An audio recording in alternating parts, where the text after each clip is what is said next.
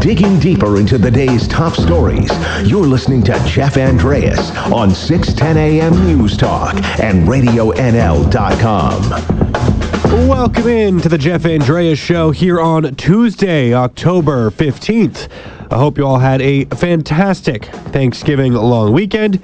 I hope you got the chance to get together with family, enjoy some turkey, some stuffing, some mashed potatoes, and maybe even a little pumpkin pie to end things up. And I hope for those of you that did get to partake in a lovely Thanksgiving feast, I hope you actually got to enjoy that time and uh, didn't resent spending that time with family, as I know that some people often uh, feel that way during these big family get togethers. I'm sure there are many out there who are bringing a turkey sandwich to work today. Maybe you're going to be having some uh, leftovers for dinner tonight before bringing another turkey sandwich to work tomorrow. I know in my case, often when I get together for uh, for uh, family dinners, for for turkey dinners, uh, it's like a week's worth of of turkey sandwiches. And day one is great. Day two, it's great. Day three, it's okay. Day four, you know, it's, it's starting to get a little repetitive and old. So hopefully you can get all that turkey eaten and out of the way uh, so you can move on to different things come later in the week. Now, I didn't have that experience this year myself as I spent my weekend, my long weekend, in Los Angeles. I uh, had the chance to take a tour of the Warner Brothers studio, went to see the LA Rams take on uh, the San Francisco 49ers and what was a terrible display of football. 49ers impor- improved to 5 0, so I got to see an undefeated team. So I guess from that perspective, it was all right, but the game itself was a bit of a dud. And uh, I also got to see the LA Kings host the Vegas Golden Knights. Not a huge surprise that the Kings were outmatched, losing 5 to 2. Uh, Vegas did get some help from goaltender Marc Andre Fleury, who made some unbelievable saves. Paul Stastny scored a pair of over or uh, power play goals, and the uh, Vegas Golden Knights scored that 5 to 2 win. So it was a pretty good weekend for me. And of course, while I was down in Cali, I got a chance to go for a bit of a swim in my hotel, enjoy the sunshine outside. And for those who don't know what I look like, I am a redhead with a fair complexion. So, of course, I did get a sunburn while I was down there as well. Probably wasn't the smartest thing for me to be outside in the sun watching a football game for four plus hours without sunscreen. But hey, sometimes, you know, you don't think that far in advance. I don't know. It's October. Why do I have to put sunscreen on? I know. I went to LA. I'll remember for next time. So, of course, the long weekend was also a chance for people to cast their ballot as advanced voting took place here in Kamloops over the long weekend. That chance is now over. So, if you didn't get the opportunity to go vote early, well, now you'll have to wait until Monday like the rest of us. Yes, we are just six days away from the federal election.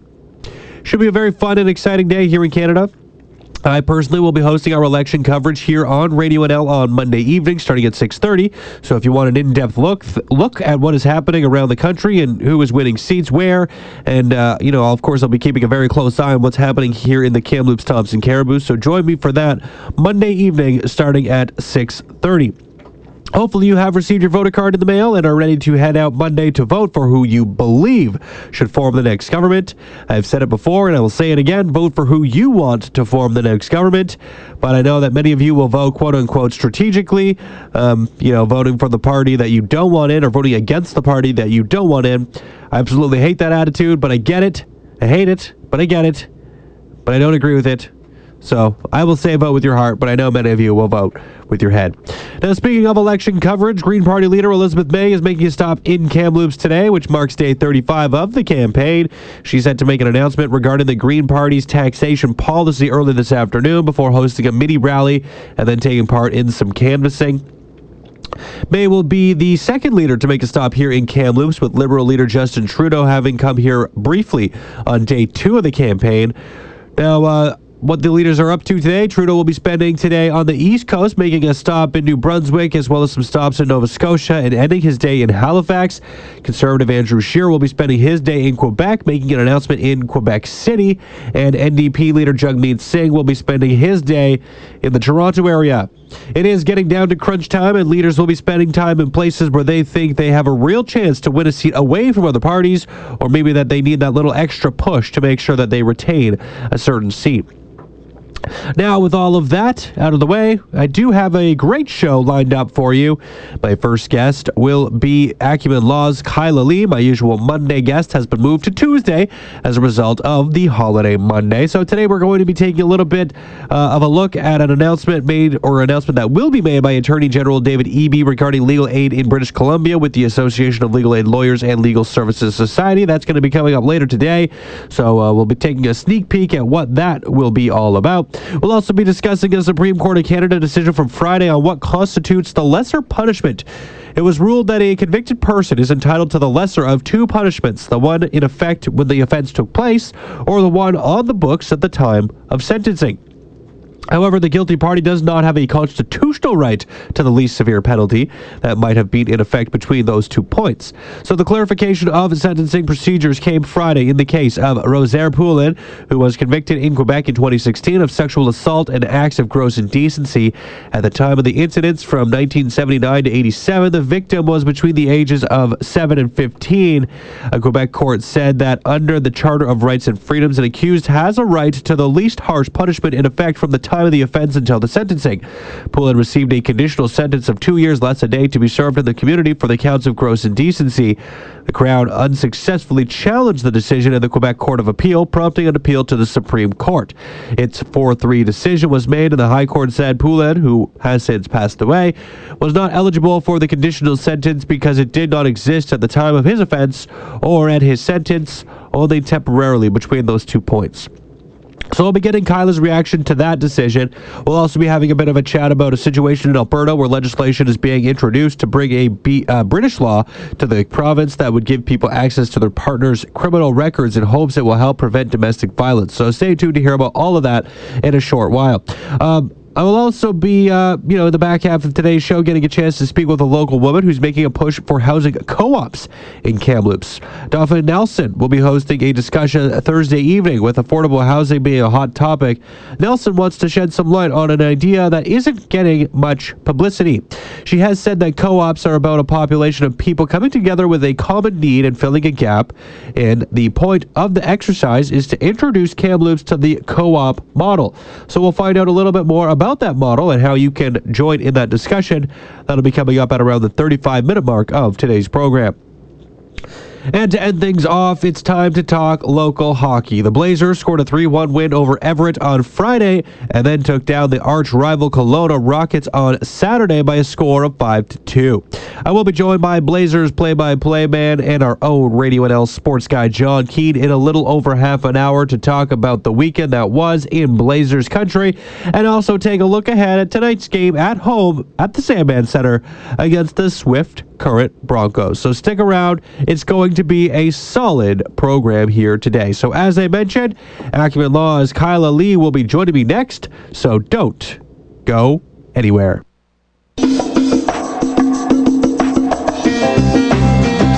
Your opinion.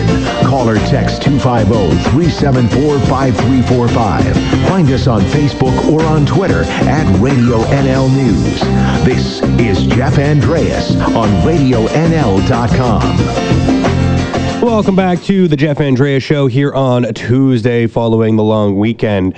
Thanks so much, as always, for tuning in. I am joined now by Acumen Laws, Kyla Lee. Kyla, thanks so much for joining me here following the Thanksgiving long weekend.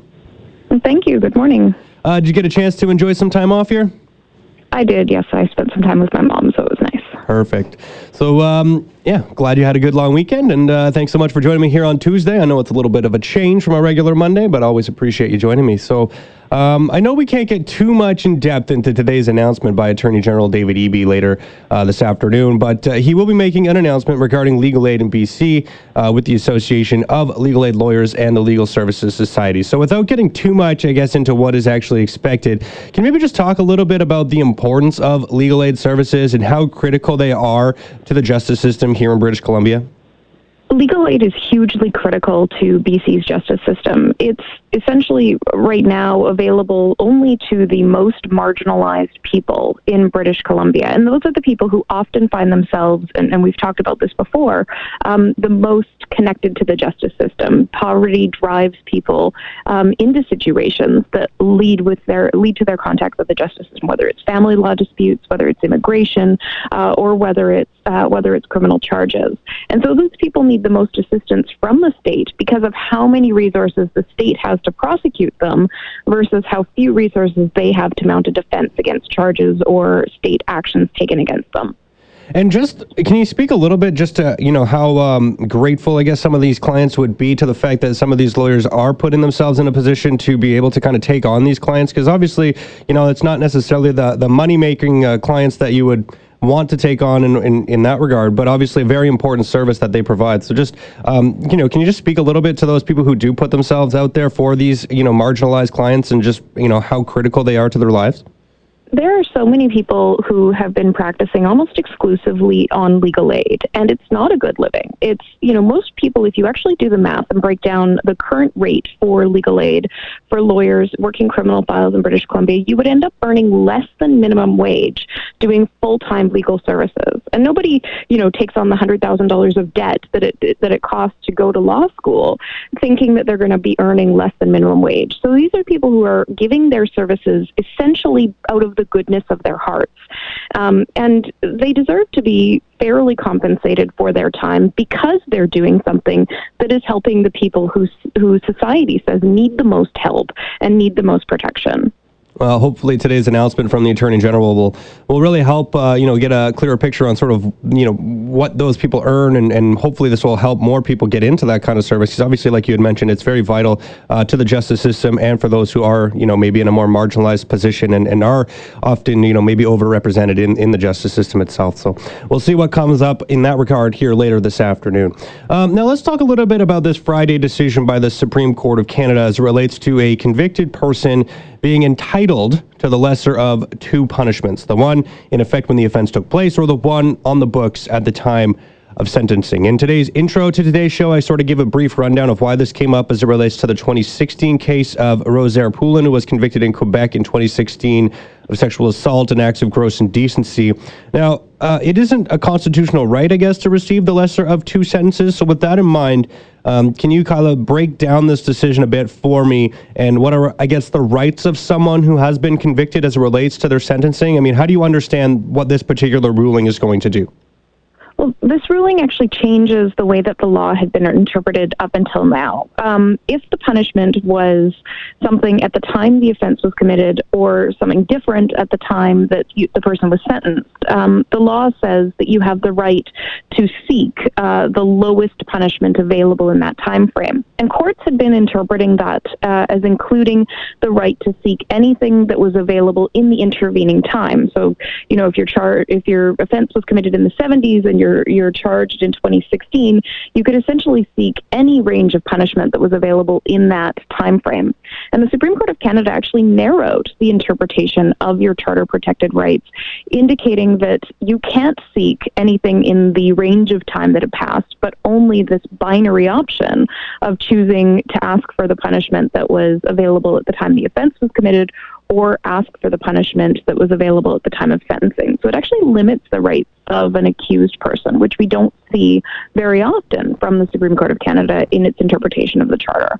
That sounds like a pretty significant change, then, that you could go from looking at, you know, I don't know how many different potential um, charges you might be looking to, to look into in some of these cases, but obviously there would be a pretty wide range, and now you're narrowing that down to two.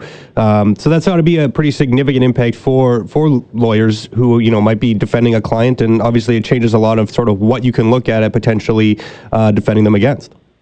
And it also changes the advice you have to give your clients. I mean, if you know that the law is about to change to make a punishment no longer available, like when the Harper government several years ago got rid of conditional sentences for many offenses, you are better advised to tell your client now's the time to turn yourself in and plead guilty um, and have your sentencing before the law changes because you're not going to be able to take advantage of a potentially better punishment that's about to disappear. So it makes difficult choices have to happen quickly for people who are facing criminal charges who, who may be in the investigation stage. Uh, joined by Acumen Law's Kyla Lee. So, with that in mind, I guess, does this potentially make your job easier as a defense lawyer and just that not not easier to defend your clients but just easier in the sense that there's a lot less um, you know digging through history that you might have to do when defending someone there is a lot less digging through history that we have to do as a result of this, but it does also make our jobs harder in the sense that we constantly have to be paying attention to what the intentions of government is as far as changing penalties. Um, because if we have a, a client who's in one of those transitional phases, we need to be able to ensure that we give them all of the advice necessary for them to make an informed decision. So, in some respects, it makes the job more difficult, and in some respects, it makes it easier. Does that potentially make things quicker in the court system itself, given that there's only a couple of options being looked at now? Could that potentially kind of speed up some of the processes that are uh, in the court system at this time? Oh, absolutely. Because with the, the law the way it was before the Supreme Court of Canada ruled this way, there were often many hours of court time spent looking at various amendments to the criminal code over the span of 30 years to see what punishment was in place and what the lowest available sentence was that the accused is entitled to ask for the benefit of. Um, now, at the end of the day, it was still up to the judge whether or not to impose that sentence, and the judge still had to decide whether that was a fit sentence in the circumstances. So just because a lower punishment was available doesn't necessarily mean that a person was ever going to get that as their punishment. Uh, definitely uh, some pretty significant impacts there as a result of that SCC decision. Um, I guess, uh, you know, given the fact that it was made on Friday, is this something that you see kind of being um, taking into effect immediately? Do you see this, you know, kind of setting precedent right away, or is this something that it's going to kind of take a little while to trickle down? No, as soon as the Supreme Court of Canada yeah. makes their ruling, that's binding law on the entire country. So okay. it's immediate. yeah, fair enough. I just wanted to double check to see if that timeline does correlate. Um, so moving on, I did also want to ask because I saw you tweeting about this here over the weekend about legislation being introduced in Alberta so this was brought forward after a woman in the province was uh, beaten by an ex-boyfriend and spent weeks in the hospital recovering from a violent attack. The couple had apparently met online more than six months prior to this specific attack, and she didn't know about his past history of violence against women. So Alberta is introducing legislation that would give people access to their partner's criminal records in hopes that it will help prevent domestic violence. Kyla, I guess what is your initial thoughts on this? I'm all for preventing instances of violence, but I'm not sure how having access to your partner's criminal records is going to help. Um, you know, if, if you don't know they have a history of violence, are you automatically going to start looking into their history now? That's kind of how this feels like this is going to go.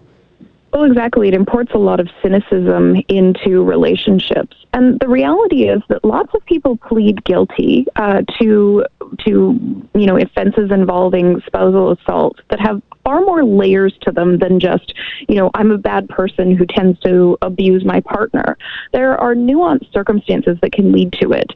Um, you know, I see cases involving people who are in relationships with people who are mentally ill, who are being, you know, who are just uh, just worn out from the the experience of that relationship who snap. Um, people who are involved in a, a, consensual fight and one person gets charged and the other doesn't, and they plead guilty so that they can resolve it and get back together. There's way more going on in a guilty plea to a domestic violence situation in the vast majority of circumstances than just these these cases, and they do exist where people are just bad people who are abusive. And I think opening the door to having your potential partner access your criminal record, um, it ignores the nuance that's in those circumstances and it exposes people to privacy breaches where they're going to have to share perhaps very difficult stories from their past that they wanted to move on and forget about. Yeah, and I also have a bit of a fear too about what necessarily constitutes a relationship. Like you go on one date, do you get to go look into someone's history? Do you have any idea what that could potentially look like? I guess probably not at this point, but still, it's a bit of a scary thought that, um, you know, before really even getting to meet someone for, for more than a, a short period of time, that you get to know their whole history when it comes to their criminal record. And the the law has recently changed in Canada in relation to what constitutes a relationship. There's actually a statutory definition now that is as broad as potentially going on one date with a person. And that's a lot of information to give on a first date. I mean, I don't want people to know all that type of personal information about me on a first date. Um, you know, my, my criminal history or, or anything else about me. I have a criminal history, but that's not the point. I don't want them to know. Yeah. You know, the part of a first date is getting to know somebody to know whether you're even interested in pursuing a relationship. And having to disclose all that at the outset, I think, is, is a potential relationship killer. For sure. Well, unfortunately, that wraps up our time here, Kyla. But uh, thanks so much for joining me here on Tuesday. Uh, I'm not entirely sure what the plan is for next week at this point, with it being Election Day on Monday, but we'll definitely be in touch. And uh, as always, look forward to speaking with you again soon. Thanks for having me. Awesome. That was Acumen Laws, Kyla Lee. Coming up after the break, what are housing co ops and why is it something that more people should be considering here in Kamloops? Well, I'll be talking more about that after this. You're listening to Jeff Andreas on Radio NL 610 AM News Talk and RadioNL.com. Welcome back into the Jeff Andreas Show, and thanks for joining me here on Tuesday. I hope you all had a fantastic Thanksgiving long weekend. This Thursday, cooperative housing is going to be the subject of the first Kamloops Co-op Cafe, a series of events that's being hosted here by Daphne Nelson, who is planning to help educate locals on how cooperative businesses and organizations operate. Here to give a sneak peek on what will be discussed and provide a snapshot of exactly what housing co-ops are is Daphne Nelson. Daphne, thanks so much for coming in. Hi, thank you. Good morning. How are you doing today? I'm well. How about yourself? I'm doing all right here. Uh, Nice. Yeah, had a great long weekend, so not complaining about that. Um, so uh, appreciate you taking the time to come in. So here, affordable housing is obviously a hot topic these days, uh, particularly here in BC. The housing market is always seems to be coming up. So maybe before we get too much into Thursday's event and sort of what will be happening, I guess just why is the subject of affordable housing something that's so important to you? Um, affordable housing, uh, but cooperative housing generally, uh, both are important to me because I really do see a lot of folks around, even around town, friends, all that, uh, who are having a hard time just paying their rent and feeling uh, bad about the fact that they're in a continual rent, that, you know, so called rent cycle. So, uh, cooperative housing gives people the opportunity or the um, option of co owning a house or um, a facility. It could be townhouses, could be uh, an apartment building, depending on the model, uh, and being an owner in, in that model. So, from what I understand, you feel this um, option of cooperative housing is not something that's getting enough discussion, correct? Uh, you know, it, it seems to be an overlooked option as far as, as affordable housing is concerned. And I, I don't know all the ins and outs. I'm, I'm more of a cooperator generally. I, uh, so uh, I do want, though, people to understand that it is an option for them when they're looking at different affordable housing opportunities. So, can you maybe describe sort of your understanding of the cooperative housing model and sort of what mm-hmm. that looks like? So, for someone who's looking to get into the housing market, if they look at the option of a co-op ho- home, what does that look like? It really depends on the model that you're looking at. So here in Kamloops, we do have three different models entirely. Uh, starting with the Sahali Cooperative Housing uh, model, they are more traditional in their uh, w- the way they're set up. It is uh, 60 units. You pay a, a share uh, I can't remember the amount of their share, but some some shares are thousand dollars, some shares are six thousand dollars, depends on the the um, housing co-op. And then you, so once you've paid your share to to become a purchaser or an, an owner, you would then pay a monthly housing fee instead of rent because you're now an owner. And in that model you have a, a caretaker, I suppose is the word, who would come around and make sure the facilities kept up, and uh, they're they're a staff person. And uh, in a in a, a housing, a co-op housing or co-op model, you have a board of directors who takes care of the decisions for the co-op, kind of like a strata, but it, it, different in the, in the way that it's structured. And whereas, say, the rare birds, they are a, um, I think, a six member, or, or there are six units in their building, and it's more equity based. So whatever the amount of their house is, if it was uh, $120, they then there's six units. Each person would pay $20 to live, and they wouldn't have an ongoing housing fee. So I'm using $120 just because, Yeah, yeah. you know, six people. but Perfect. Okay, so it's sort of. I don't want to oversimplify it, but it sounds almost sort of like a, a rent to own sort of kind of um, you know pol- uh, um, model, if you will. Uh, I mean, uh, obviously not exactly the same by any means, but just sort of in that same vein. You're paying a little bit of money towards you know slowly kind of owning a home. I suppose, although in the uh, co-op model, like in the Sahali co-op, uh, they as soon as they pay for their shares, they are an owner of that. Um, they're an owner, a co-owner of that facility. So, um, in in the sense of their financing, I suppose, yes, because if you had to finance your uh, share, your portion of your co-op, then yes, that would be more of a rent to own, or I guess a mortgage. In uh, the case of, I think the rare birds would would you'd have to take a mortgage. Maybe I'm I'm not really sure. I don't know the legalities. This is so just to kind of backtrack a little bit. I'm not an expert on this. I am simply trying to start and have conversations. I do have uh, people that I can, you know, uh, get involved a little bit more if if we do want to have some serious conversations and and form a co-op and and get some people some affordable housing. But me personally, I am not an expert. I just want to have the conversations. Okay, so uh, Daphne, I guess that kind of leads perfectly into talking a little bit about what's going to be happening on Thursday. So, people who are interested in learning a little bit more about this um,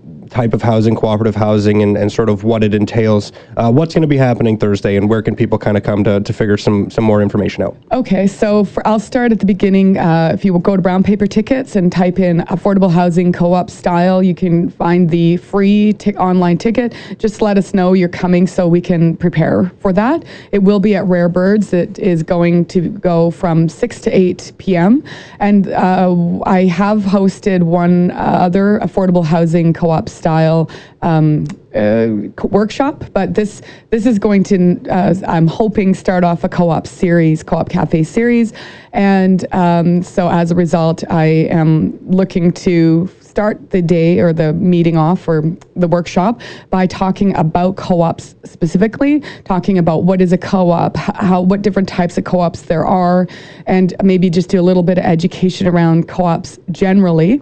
And then I want to switch pages and or turn the page or whatever that term is and um, talk about co-op housing and uh, Rare Birds are probably going to do a little bit of a talk about how they came together. Uh, no pressure, um, but and then there there are going to be other people there wanting to learn about it. I understand there's going to be some folks who came to our last one who might have a few like next level questions. Um, and then after that, if uh, we dis- or if they decide they want to come together, then uh, they can contact me and I can use my contacts to uh, figure out how a housing co-op comes together. So, are you hoping, I guess, that a lot of people who maybe aren't aware of this, and, and you know, when we're talking about the uh, whole issue of affordable housing, a lot of people who are you know younger maybe are having issues when it comes to getting a down payment and things like that to actually own their home. This might be an option that they haven't thought about. So, hopefully, you can get kind of those people out to learn more about this mm-hmm. and maybe think about it as a potential option moving forward. And then not only that, but obviously there are the the three uh, cooperative housing uh, complexes that exist here in Kamloops currently. But even for people who are supplying housing, maybe this is something that they're not necessarily considering providing. Um, so it might just help generate that conversation and, and make more people aware that it, this model exists and, and just think about not only providing it, but also looking into it. Absolutely, yes. I'm, I would I, um, love for somebody who is providing housing, somebody who might be um, generous in nature, who has uh, some uh, housing units that they would consider transitioning to co-op housing, uh, you know, as a form of uh, donation back to the city, um, if that was something that the, that person felt was a good good fit. So I am I'm welcoming um, anyone who is in that position, or uh, developers, or any any folks like that, even to uh, come and sit at this around this table to learn more about the model. So it's not just the people who want to have the housing spots; it's the people who are looking for different options, as you said. Do you think there's any particular reason why cooperative housing doesn't get you know more discussion? Do you think that you know it's just something that people don't think of as an option, or it's just not you know uh, there's not enough of these units for people to really know that it exists, or why do you think it doesn't get the discussion that maybe it warrants? Well, in uh, larger centers where housing has historically been really expensive for really long, there's a long history of cooperative housing and where people came together to buy a building or put units in a building and, and, and that's how they're formed. So in Vancouver, Montreal, there, uh, you know, other big cities, these are like, you know, they're normal. Mm-hmm. But I think, and this is just me talking out, uh, uh, you know, uh, out loud. Um, in Kamloops, I think we haven't seen a lot of co-ops. We haven't seen a lot of co-op housing because for the longest time we've just been um, a generally great, uh, easy place to live. And I think the affordable housing component has only just become uh, an issue over the last little while. And so, just to back up one one little step, co-ops are generally formed when a community of folks comes together around a common issue that they want to solve the problem of. So whether it's housing or whether it's I can't afford to buy this these kinds of groceries groceries, so I'm going to purchase, uh, use my purchasing power, mm-hmm. my group purchasing power. Uh, f- credit unions are financial cooperatives. So there are co ops out there. We just have to know what they are and understand them more fully to really get a f- good use of them. Perfect. And that's what Thursday's event is is all about. Yes, thank you so much. Perfect. Well, uh, maybe one more time before I let you go. Do you want to just plug the event one more time? Uh, um, cooperative housing, or no, sorry, affordable housing co-op style uh, at the Rare Birds on Thursday from 6 to 8 p.m. Go to brown paper tickets and type in uh, affordable housing co-op style. Thanks again, Jeff. Thanks so much, Daphne. Appreciate you taking the time to come in, and hopefully you get a good crowd out on Thursday night. You betcha. Thanks. Awesome. That was Daphne Nelson, and uh, yeah, Check out her event on Thursday from 6 to 8 p.m. Coming up next, it was a good weekend here for the Blazers with a pair of wins. I'll be joined by Blazers play by play man and our NL sports guy, Mr. Jon Keen, after this. So stick around. Blazer Nation assembles here. Quinn Schmiemann in overtime. Exciting WHL action is live on Radio NL. Tonight, the boys are back in town to shut down Dean Brockman Swift Current Broncos. Jon Keen gets you ready with the Kamloops Insurance pregame show at 6.30. Face-off from Mark Recchi Way at 7.05. Huge goal, the power play. Headland Kamloops Blazers Hockey on Radio NL 610 AM. Digging deeper into the day's top stories, you're listening to Jeff Andreas on 610 AM News Talk and RadioNL.com. Welcome back in here on Blazers Game Day. It is Tuesday, October 15th, and your Kamloops Blazers are set to host the Swift Current Broncos tonight at the Sandman Center. Of course, the Blazers also did go 2 0 over the weekend with wins over Everett and Kelowna. And here to break it all down is Blazers play by play guy Jon Keen. John, thanks so much for joining me. Hey, good morning, Jeff. Yeah, here we go. Brand new week, uh, a busy one here for the hockey club with uh, with three home games ahead. Yeah, well, we'll get into all of that uh, here in a little bit, but let's start by, I guess, taking a quick look back at the weekend that was. Um, so, starting with Friday night in Everett, Blazers uh, did fall at home to the Silvertips on the 5th of October, but uh, Blazers were able to get a little revenge there on Friday night. I guess just can you break down that game a little bit for me and what you saw there? Yeah, you know, it, it was uh, it was a big win in Everett for this hockey club that struggled to, to win there recently. Uh, going into that game, had not won since uh, 2017 in that in that rink, spanning a couple seasons. So it was a, it was an important victory because they started well. Uh, and they just really dominated that game from start to finish. Although the score didn't really reflect it, you know they outshot Everett all three periods. They the better of the opportunities, and it was nice to see them get rewarded for that effort because at times this season maybe they haven't been rewarded for being you know the better team as far as the shots and chances go. Uh, but they were able to you know lock it down in the third period and, and not give Everett much and uh, and post a, a, much needed win there to kick off the weekend. Even with all that said, I guess uh, I think it was Stankoven who did score the empty empty netter uh, on that Friday night game to put them up by two. I guess just how important was it to get that uh, you know insurance marker there in the end? Was there a good push being put on by the Silvertips there to close things out? You know, not really. You know, I, I didn't really feel that that Everett uh, really had that that grade A chance. Uh, and if so, and if they did, uh, Dylan Garand was on that night. He made some saves earlier in the game, particularly in the first period, uh, where he was really good. Uh, that was one of the better third periods I've seen. You know, uh, the Blazers play in the last year or two. Uh, just you know, making sure they don't take any chances or risks, and uh, just trying to play kind of a lockdown type of a game. And uh, they they were really in control there. And and uh, yeah, the empty netter was nice to seal it for sure. And uh, you know to move onwards, and uh, that's that's a tough place to go into. Everett, they they have a, a kind of a little magic on home ice, and their fans are are pretty intense. And uh, you know to to beat Everett you know, in their rink, that was uh, that's a big start. Yeah, well, if they haven't won there in two years, then that's a pretty good momentum builder for the team itself. Um, and obviously, they were able to take some of that momentum into Saturday night's game in Kelowna. Uh, pretty action-packed game there with the 5-2 win for the Blazers. I want to start with Max Martin getting not only his first goal as a Blazer, but then he also did grab the empty netter as well. Uh, so tell me about his addition to this team and how he's sort of settling in. A couple of goals definitely will help, uh, you know, get a little bit of love from your fans and your teammates too. Yeah, you know, we saw Max Martin's debut on home ice actually uh, against the Everett Silvertips uh, a couple couple of weeks back now, and I don't really think that was his true game. You know, he would uh, got in late the night before uh, and really kind of had to hurry uh, systems wise and power play wise to get in. But you know, he he really looks like the real deal back there, just sort of a calming influence. Uh, he he's a leader Uh, you know, the two goals he scored uh, were big. The, the power play goal was a massive insurance marker in Kelowna.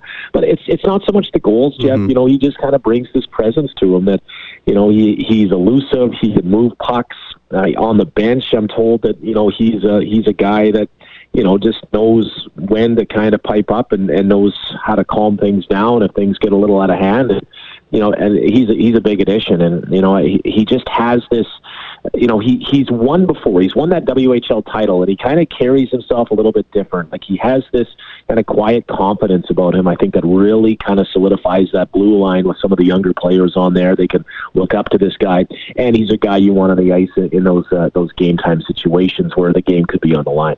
Yeah, definitely good to have that veteran presence, and uh, you know, helping bring in these these twenty year olds is definitely seems to be having an impact here on this Blazers team.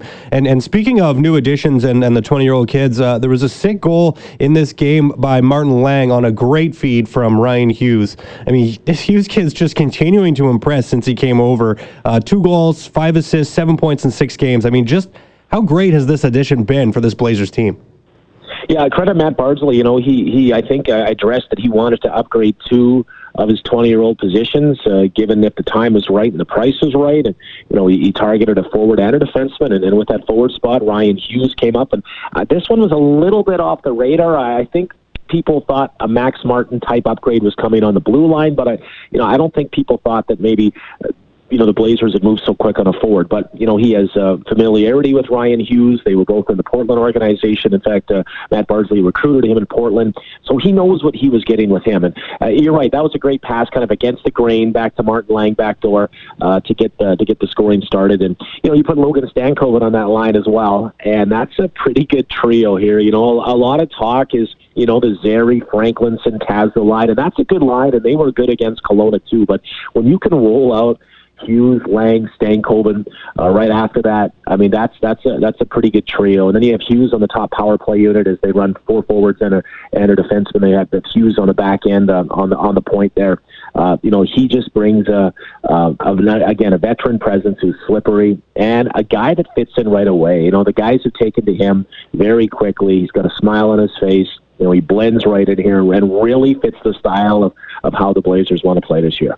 Uh, joined by Blazers play-by-play guy Jon Keen. And uh, since you brought him up too, I did want to ask you a quick question about uh, Connor Zary because obviously you did the story, I believe it was last week, talking about how he was a little bit disappointed in his draft ranking. Um, you know, as he is draft eligible here this upcoming draft, uh, the 2020 NHL draft, and uh, you know he was ranked, I believe, a B when he was hoping to get that A rating, uh, but didn't seem to phase him, or maybe it did phase him in the sense that he seems to have picked up his game a little bit. Nice goal uh, against Kelowna there on Saturday night. Now has points in nine straight games. Uh, I guess just just what is he? What have you seen uh, from Connor since since that draft ranking came out? And, and, you know what did he do over the course of those two games to try to help improve that stock?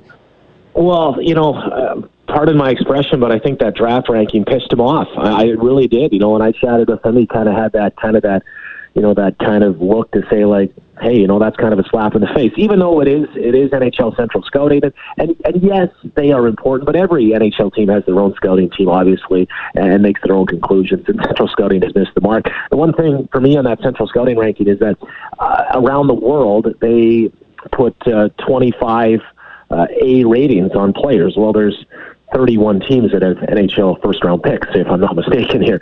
So uh, I guess they're saying that six teams will get B rated prospects. So uh, what I what I'm trying to say is that I I think he he recognized that he took he didn't take it to heart, but he definitely kind of used it as a bit of motivation. It is, and you mentioned nine game point streak uh, it, you know, if you go back to last year's regular season, he's riding a 14 game regular season point streak. He had all these big goals down the stretch uh, and big games to help the Blazers into the playoff series. He's a clutch kid goalie scored you mentioned was was a real nice one there, working with Centazzo and, and Franklin, and he's motivated. You know, he he says confidently he he knows how good he is, and you know he's a competitive guy as well. He's not cocky, but he has a certain sort of way he carries himself that that uh, you know he's an elite player, and you don't see that very often. You see players that could be good players, maybe don't kind of have that swagger, that confidence. He knows he knows his abilities, and, and I think we know his abilities here too. And you know, I think we're going to see that more as as the season winds on. But uh, the big thing here about Connor is that he doesn't have to carry the mail here. There's a lot of weapons on this team. Uh, they can really mix it up. They have three lines that can score.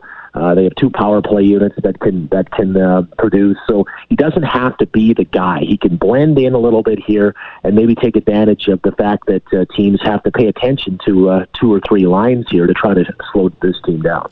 And uh, just uh, point out, uh, Seattle will be joining the league next year, so 32 first round picks coming up. Um, also, we got 30 seconds left here, Jon. So just give me a give you a quick chance to tee up what's on tap for tonight. All right, so Swift Current comes in. They have not won in Kamloops in 11 years or so. Uh, last time they won was 2008 in this bar. The Blazers have won the last four. Swift Current still in a bit of a rebuild after their uh, two years uh, removed from a WHL title. Still trying to get through that. Uh, one exciting part of this team is that Matthew Ward, a young 15 year old uh, player from Kamloops, the Broncos' first round pick, will make his debut tonight in the WHL here uh, in his hometown for the Broncos. So that's something to watch. But you know, the Blazers can't overlook this this Broncos team. They'll be they'll be uh, plucky and they'll be tough. They'll be hard out, but but I think you know, on paper, anyways, the Blazers have the advantage. And don't forget, you can listen to that game right here on Radio NL. Well, Jon, thanks so much for joining me. I really appreciate you taking the time.